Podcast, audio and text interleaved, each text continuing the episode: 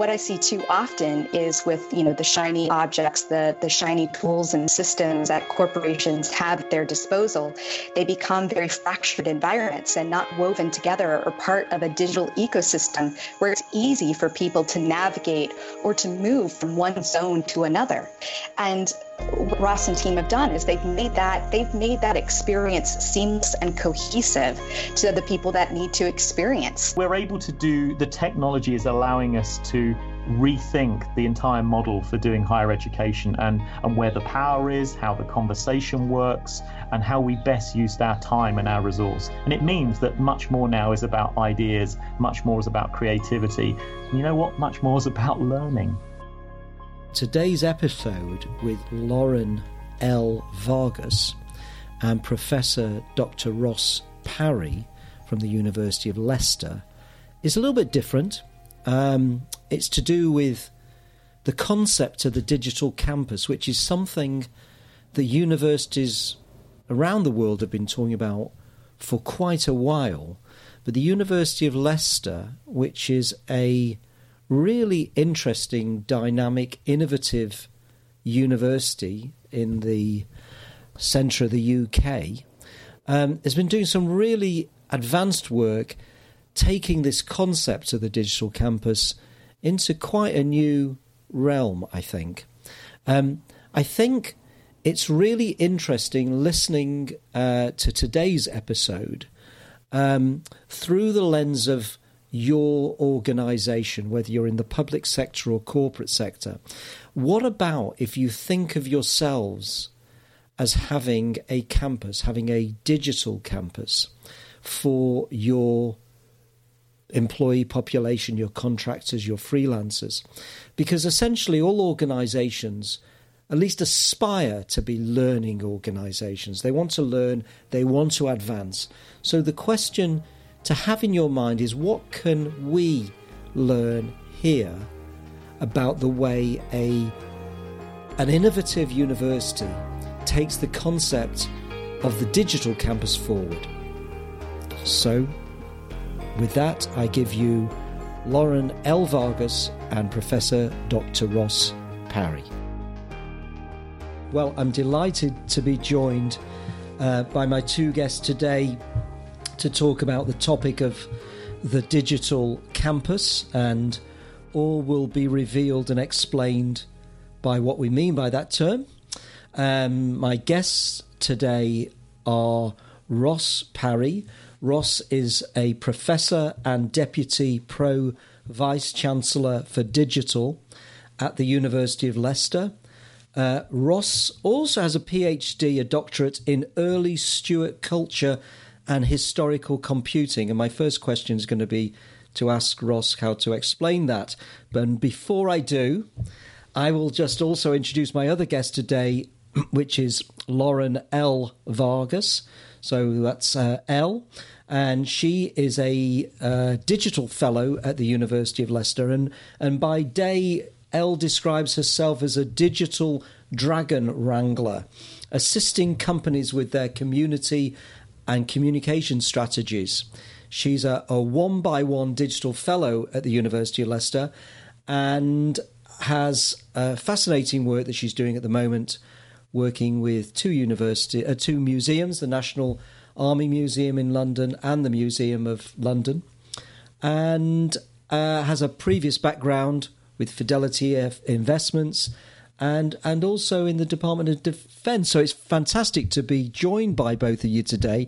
And and and Ross, what what what is what's the relationship between early Stuart culture and and historical computing? yes, it seems bizarre, doesn't it, to suddenly talk about the Renaissance and a moment that's pre-digital, and then suddenly to talk about technology and computing in the middle of it. Um, I was trained as a historian, an, an early modern historian, a historian of, of, the, of, the, English Renaissance and the, the princes uh, and the kings of, of the early Stuart court. And I was interested in the ways in which computing affected the way we write history. So if you're a historian that only ever uses words, that only ever uses text, that only ever uses kind of written documents, and then you choose to publish in the linear format of a, of a monograph or the, the conventions and orthodoxies of an academic journal, I think it affects the way that you can present that history. It, it limits the types of stories you can tell. So I was interested in telling a story not of civil wars and of causes and effects, but actually of, of space. It was a history of early Stuart space, distance, movement, measurement, seeing, uh, imaginary space. So if you equip yourself with a, a three dimensional um, a visualization package like CAD, suddenly you can not just write essays and strings of words, but suddenly you can present spaces and sight lines and vistas and enfilades through a royal palace. And that's what I was interested in. I was interested in those early exhibition spaces of the Renaissance. So actually, it was about using computing to help you write a new history, but actually also it was about understanding how those those Renaissance courtiers were actually dr- drawing upon their own new technologies. They were they were drawing on mnemonics, um, uh, remembering techniques. They were drawing on visual perspective. They were using new theatrical display technologies of mechanics. So they were using their own technologies to change their environment, to change their workspace. And I was interested in the way that that affected how they managed information, constructed knowledge, and mm. communicated to each other. So actually, I think there's quite a, a short connection between the two. Yeah, and, and, when you explain it like that, it, it, really makes me think that you know we think of computing and, and digital as being a a, a modern um, 20th century, 21st century sort of innovation, but obviously it's it's it's all about creation of an innovation with tools, if you like, over time, and and systems. And El, what's what's the relation? I mean, how did you end up getting involved in in where you and, and Ross uh, kind of um, intersect, which is around the museum sector and digital? Yes, I'm very lucky to have Ross as my PhD supervisor, advisor, and also being now working with him in another context as a one by one digital fellow uh, through the University of Leicester. Um, Fantastic. And and do you think because when I was listening to Ross talking about the relationship between um, uh, the Renaissance and and and historical computing, it made me think that um, what when we think about the the systems and technologies that we've created, they're actually iterations of of if you like a tool based culture. Uh, and somebody uh, on a on a, uh, podcast I was listening to was talking about if you go back to um, Egyptian history and the process that we we all look at aghast still. It's like how were the pyramids? How were how was how was that created? How was that done? And it was really by taking human beings and, and, and if you like, creating a, a machine um, a connected system uh, of construction. And so it's it's it's interesting to think about that.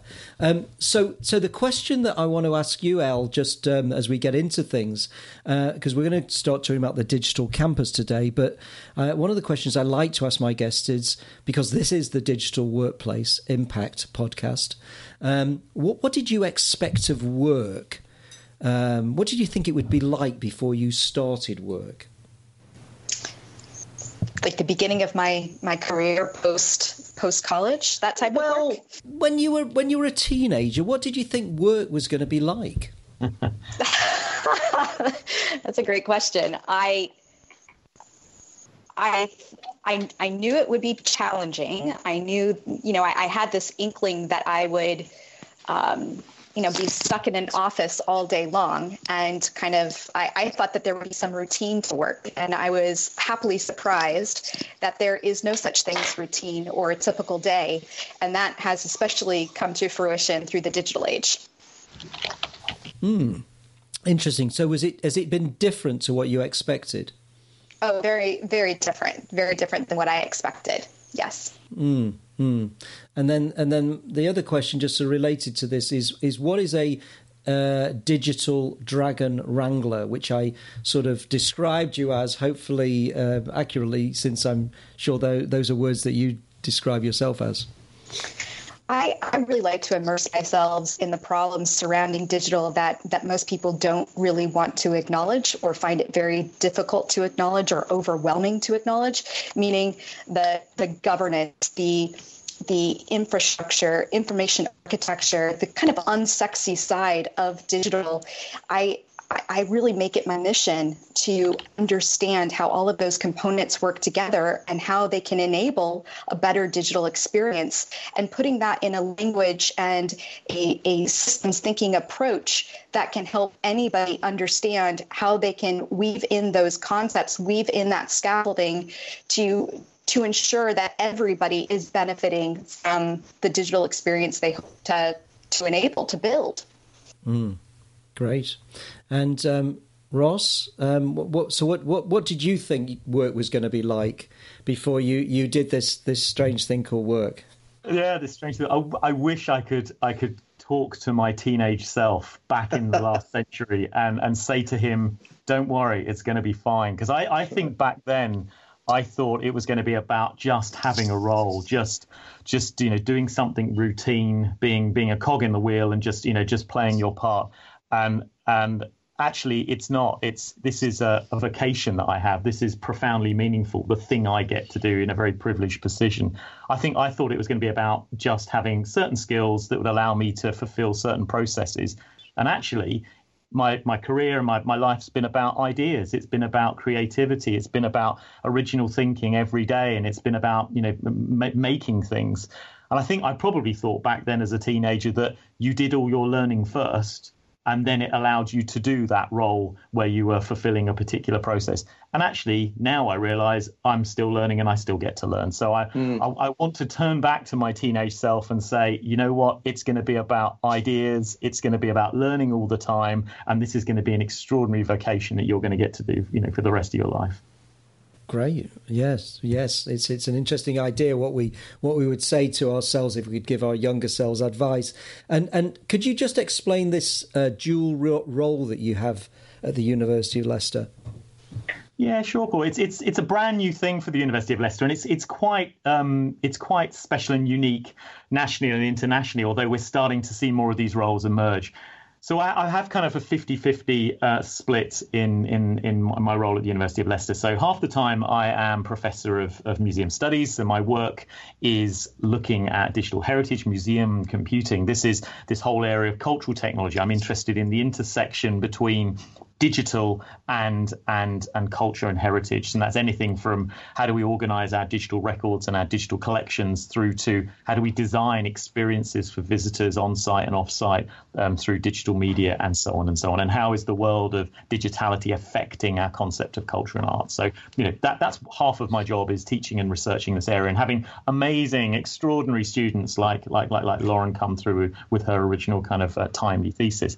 Then the other half of my job is is really lucky actually. I get to apply that thinking and apply some of that scholarship to an administrative and managerial, you know, a leadership role in the university, which is a deputy pro vice chancellor digital. We have these stri- strange sort of, you know, uh, Lord of the Rings type sort of uh, archaic titles in the university sector in the in the UK. So you know, deputy pro vice chancellor, but basically that means a kind of you know a chief digital um, officer or or someone who's kind of lead, leading on um, an academic lead on the digital strategy. So I get I get to look after with the the director of IT here at the University of Leicester. I get to look after and lead uh, the university's ambitious new digital strategy. And the fun bit is, and I think the bit that's made this so rewarding over the last two and a half years, is that that that that leadership role, that that that kind of grounded, situated administrative role in the university is giving me the kind of the insight for my scholarship around digital change within the museum sector. It allows me to get that vantage point and to, to, to you know to see and experience what it's like to, to lead digital change in a very big, very complex organization. But equally, hopefully, my scholarship is, is adding value to that role. So I'm able to bring a reflectiveness and a thoughtfulness to, to, to, to that procedure. So it's not just getting out a standard playbook or a cookie cutter that says this is how you do digital change. It's actually saying, well, why don't we reflect on this? Why don't we learn? Why don't we see digital transformation at the university is a little bit of a research project and an investigation because university gets to do digital transformation in a slightly different way because we are a uh, an investigative exploratory institution. We're full of learners and full of researchers. So perhaps that allows us to have a different mindset in the way that we do digital change. So that, yeah. that's the two sides. And and and uh, for people listening in in lots of different countries who, who won't be familiar with the University of Leicester, perhaps. Um, I'm not sure whether one of you could just, in a way, kind of give people a flavour of the university and, and what, what makes it distinctive. I, I don't know, Al, whether that's something you could do or, or, or whether, Ross, you, are better off answering that question. Well, I, I, could do the kind of the brochure corporate answer. Right. Lauren give you can give you the real insight, maybe, Lauren, if that's okay, as, as the as the uh, the researcher now, the postdoc and, and, and the PhD student within it. You know, Leicester is um, you know, we're, we're, you know, we're one of the top, uh, you know, 100 universities in the world. We are um, a research active, research led institution. Um, we have a business school and a medical school and a law school and all those things that top flight universities have. We're right bang in the middle of England, in the mid, in, in, the middle of the UK. We have about 20, just under 20,000 students. Um, uh, half of those, around half of those, are approaching half of those are postgraduates. So we have a very big postgraduate community as, as well as undergraduate community. Um, Leicester is distinctive because of its um, distance learning, its distance ed provision.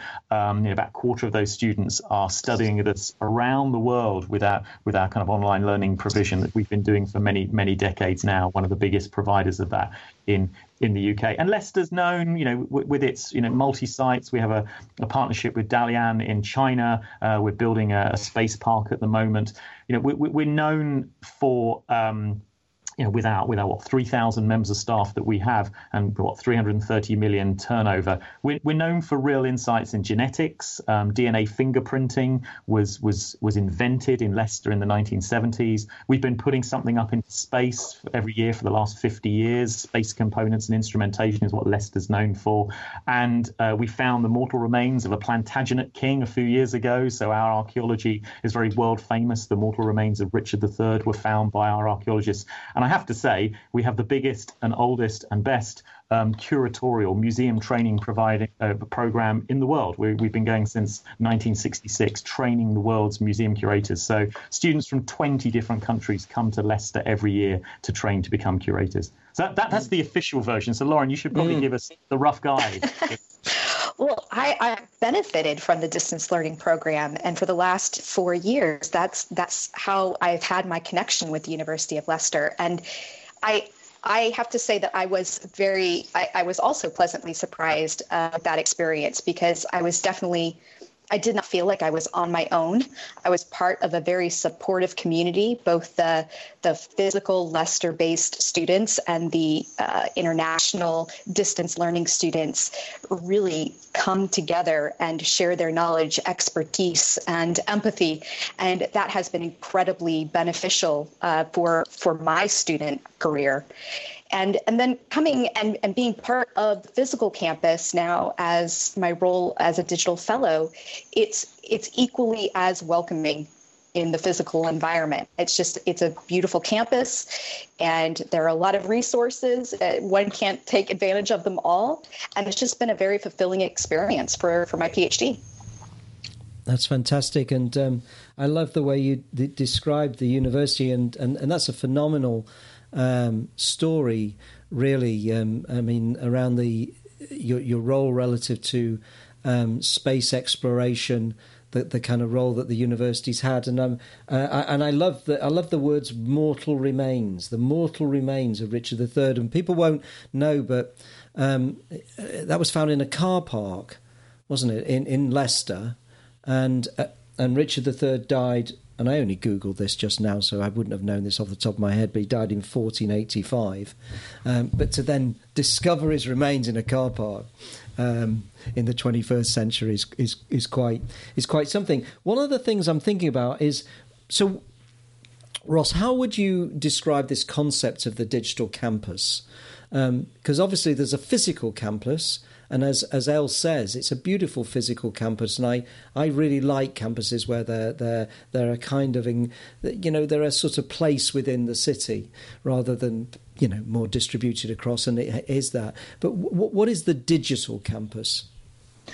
I think the first thing to say is that it, it, what it's not it's it's not just our web presence. I think I think there are some institutions that that you know that might use that sort of concept and and you know and in a very helpful way for them mean that that's us online. You know that we have a physical campus, and then distinct from that, we have a we have a digital one. We're, we're using that concept in a slightly different way. Um, in a way, digital campus is is the brand. It's the galvanizing, simple sort of signifier for everything that we're trying to build and do at Leicester. So, you know, our line is we're we're building a digital campus, and by that we mean we're connecting our data. We're understanding the data that we have across the institution, whether that's research data, learning analytics, the administrative data that flows across campus every day, the you know the way students are touching their uh, ID cards on lecture theatres and seminar rooms, or or the you know the million books in our university library, all of which that have an RFID tag at the back of them, so that we can see you know kind of you know learning objects flowing around a campus.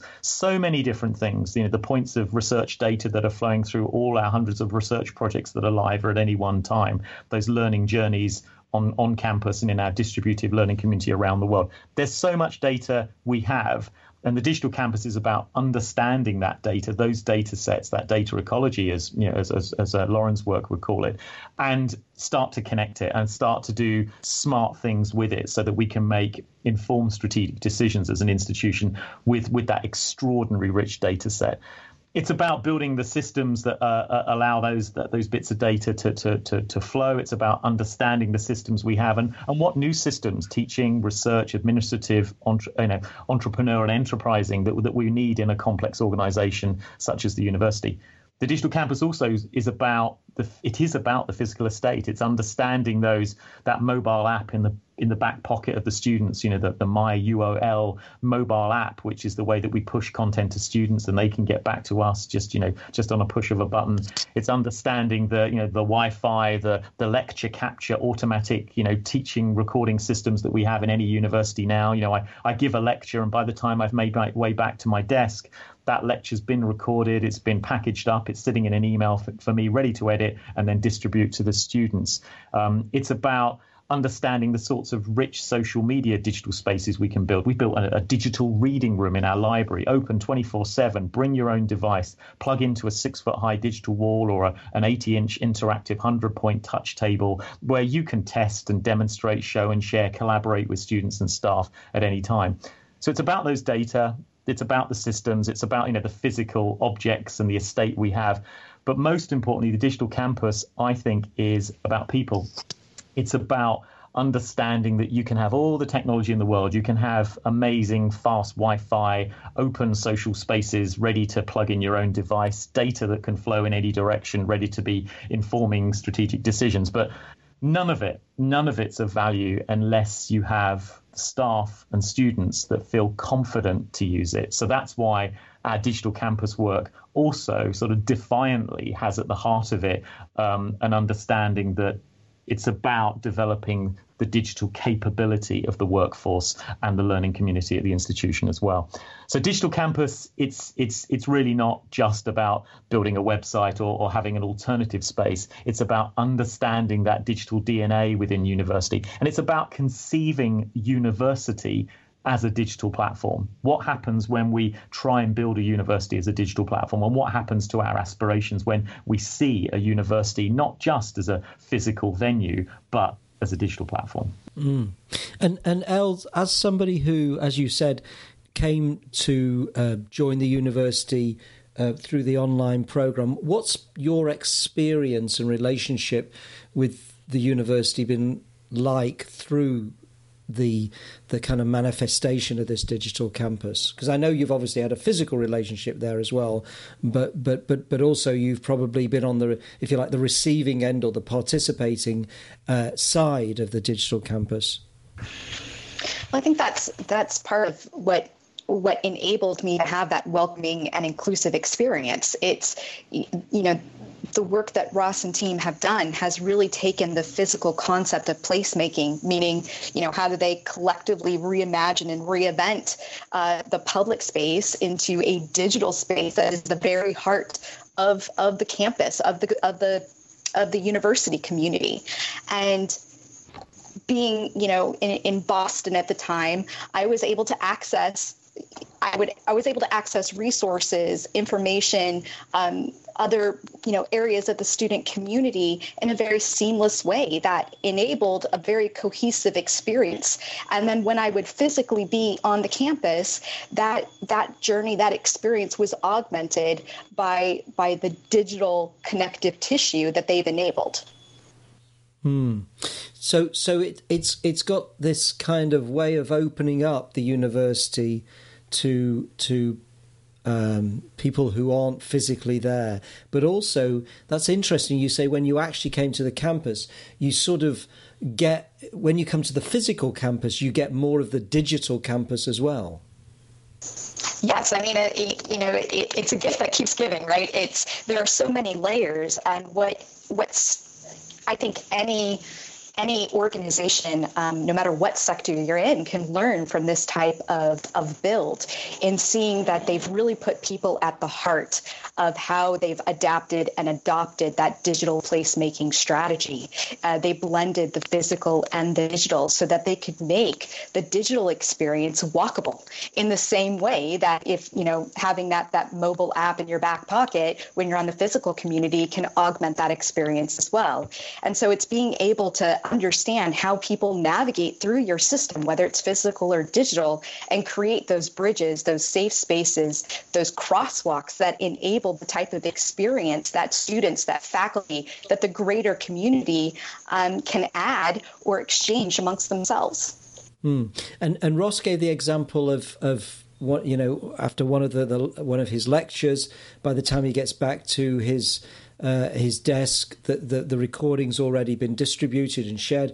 Could you give me an example, Al, of, of, of, of where you've really kind of benefited from the digital campus in action? Maybe as some kind of example that kind of really typifies this.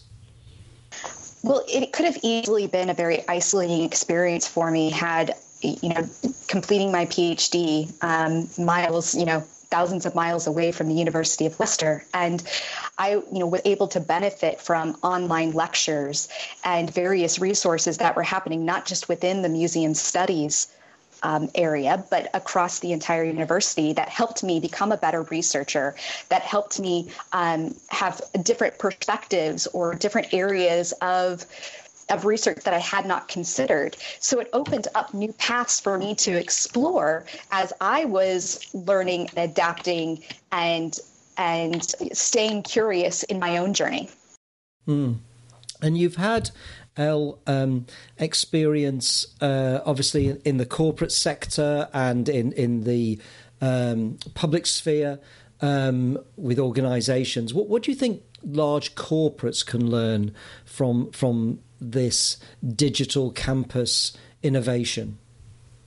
Well, it's it's not it's taking it's taking an integrated, cohesive, very considered approach, which you know, as Ross said, they don't look at the digital campus as a bolt on.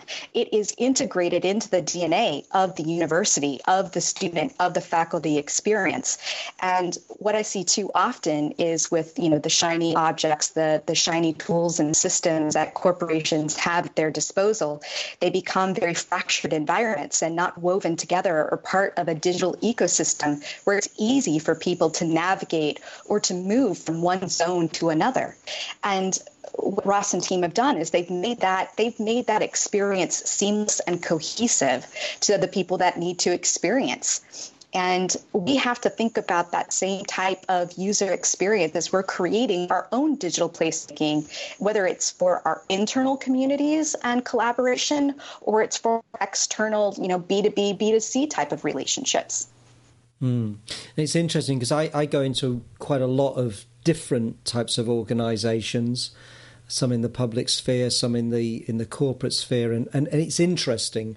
Everybody's got effectively, you know, some version of what we might call a digital campus happening there, but but the kind of quality of it, the the ease of it, the simplicity of it.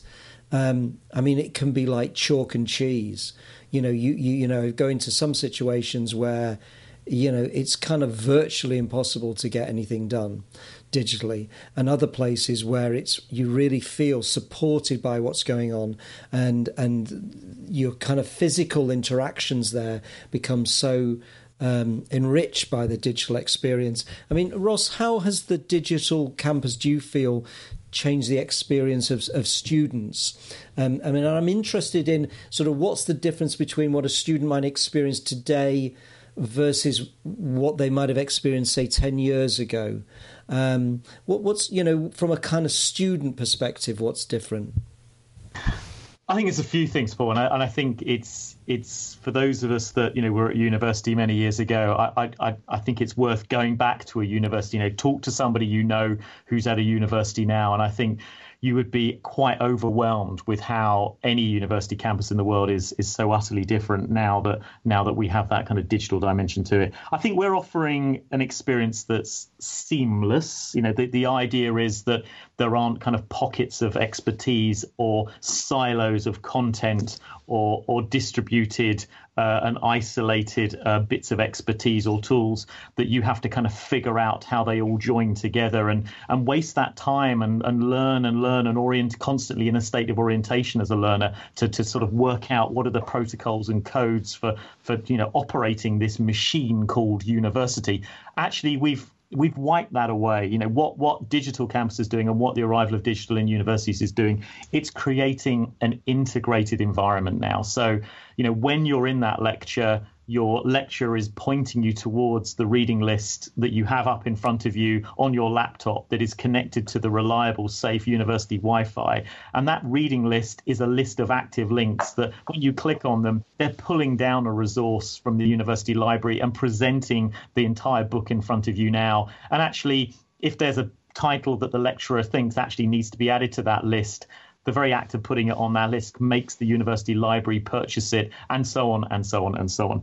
The way that you move between your virtual learning environment where you're, you know, you're reading that reading list and then you you you pull upon that content, put it in your essay, it goes into your submission. You don't hand in a piece of paper into a pigeonhole or in an inbox somewhere in an office. You you submit something that then puts your essay through a plagiarism check, checks your essay against thousands of thousands of essays that have been written in your institution and institutions around the world, just to sort of make sure that there hasn't been any self-plagiarism or or you know referencing that could have been done a different way. It then goes into a marking system where the marker and a second marker and a moderator can look at the content, do that uh, uh, that marking efficiently wherever they are in the world, and make sure that that content comes back to you. And maybe it's a marker that might prefer to give you recorded feedback, verbal feedback, or maybe you're a learner who needs your feedback spoken to you rather than written down.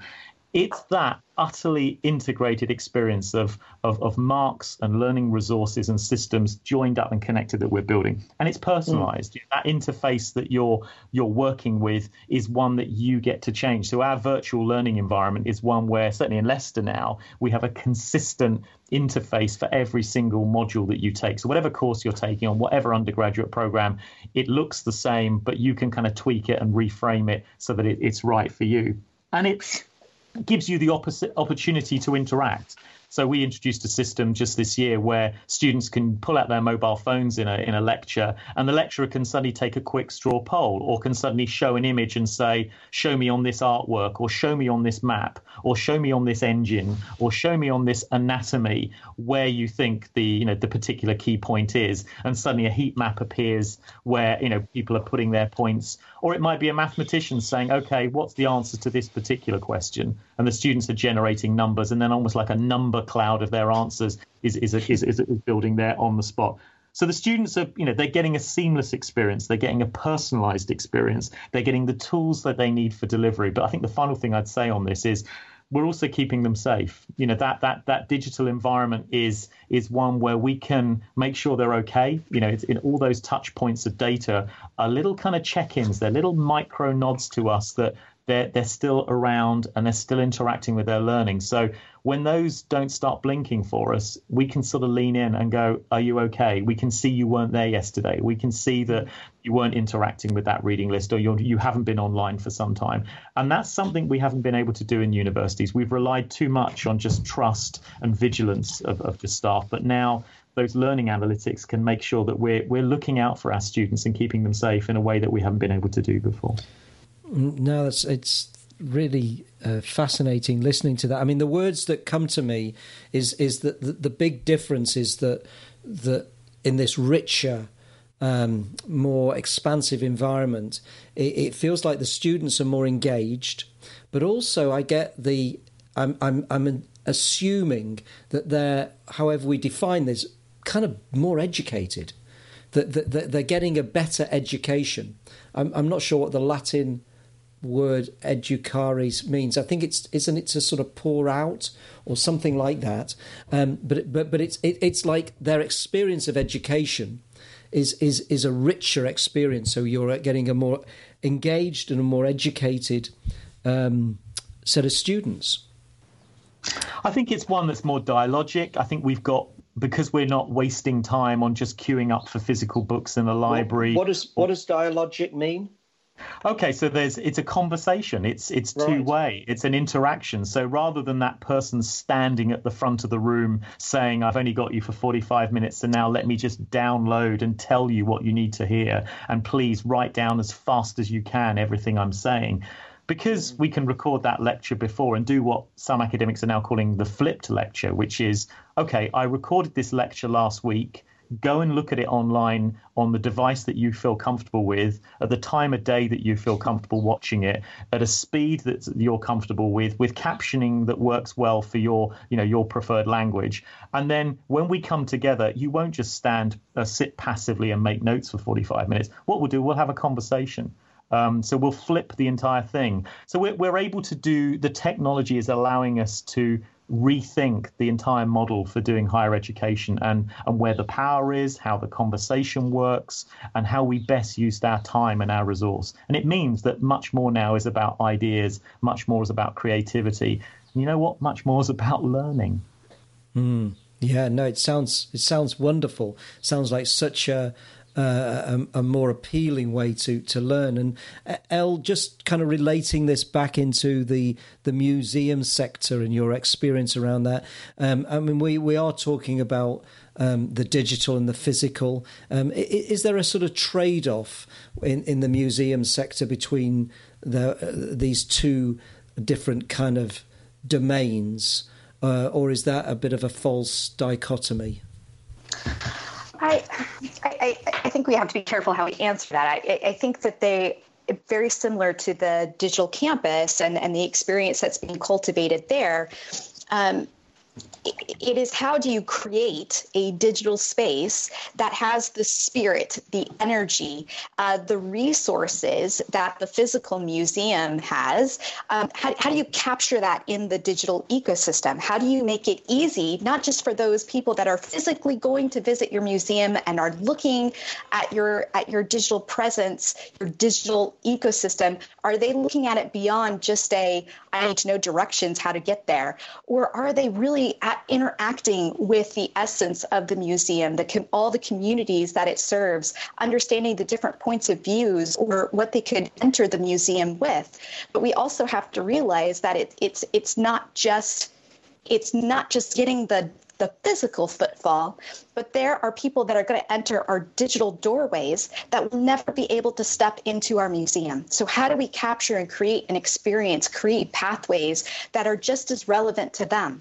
How they can access our online collections, what they can learn, how they can uh, have the behind the scenes and interaction with museum staff and resources that they wouldn't be able or, they can't get by coming to the physical museum.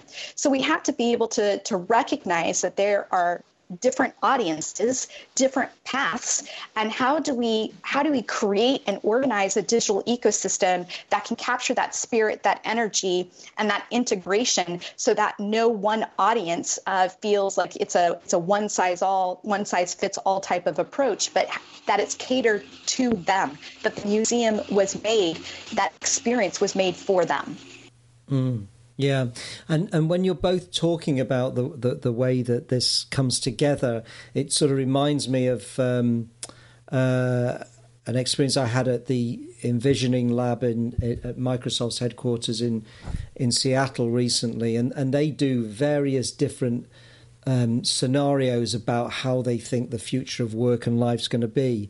And and one of the things that struck me, there was a, a, a sort of simulation, a demo. The technology doesn't yet exist of of a, um, a virtual meeting happening um, with crystal clear audio and video between the two different environments. But actually, the way that they had enhanced the experience uh, for the people in both in the meeting um, in the two locations was that they had really kind of thought about some quite subtle things, such as different camera angles, so that when somebody's talking, you could pick up more of the emotion.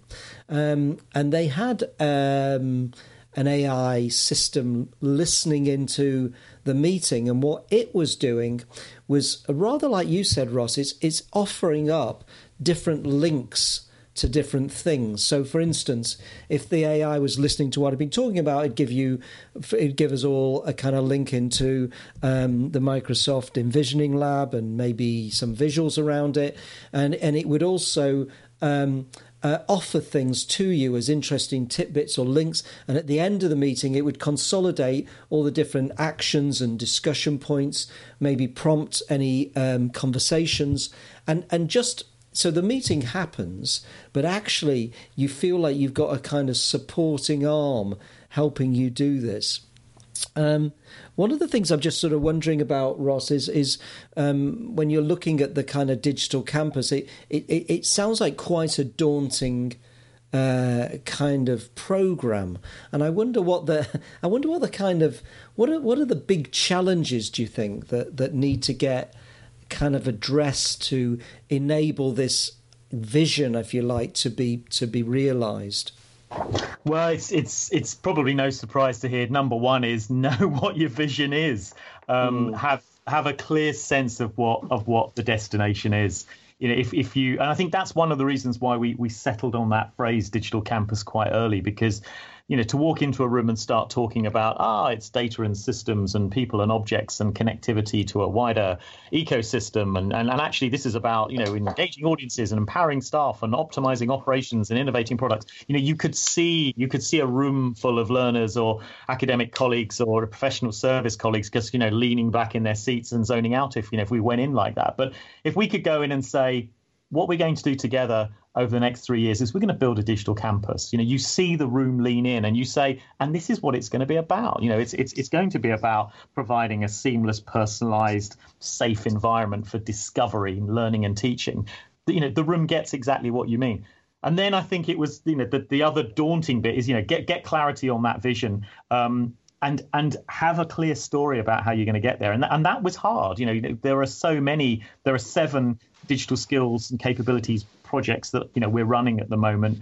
We've had a huge digital learning environment um, program running that uh, was about you know uh, three big projects around integration and interface and, and interaction um, that you know involved the registry and IT services and quality office and the Leicester Learning Institute and you know and various other parts of the organisation.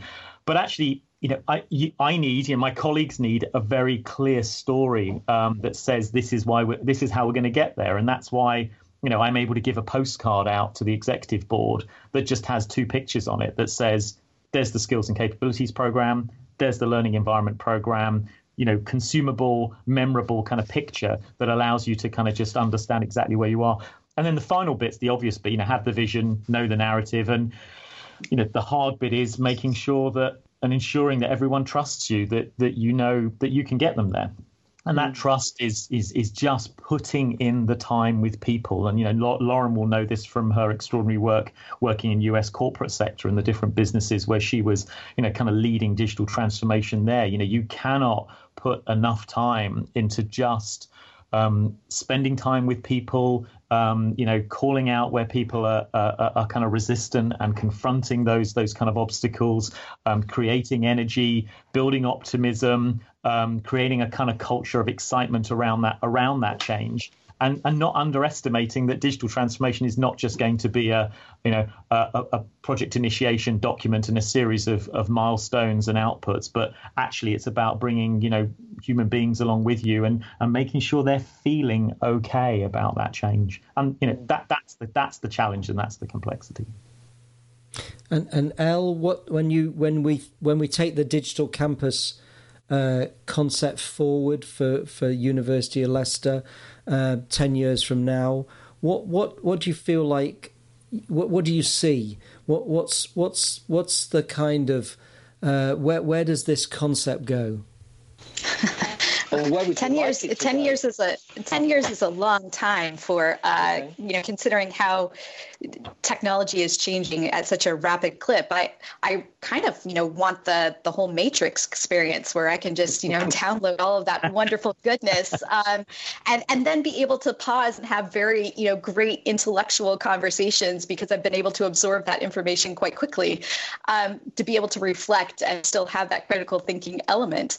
Um, you know, but I think at the end of the day, no matter what the technology enables us to do, what I think we have to keep in mind is that we're still dealing with human to human relationships and mm. and being able to manage and change the, manage the change the behaviors the fears and cultivate safe spaces to be able to learn differently to think differently to act differently that is going to remain consistent constant um, and, and a pain point a friction point that we have to look at as both a gap and an opportunity and that no matter what allows us to better enable communication and collaboration it's we still have to focus on the human element. We can't lose that. Mm. Absolutely.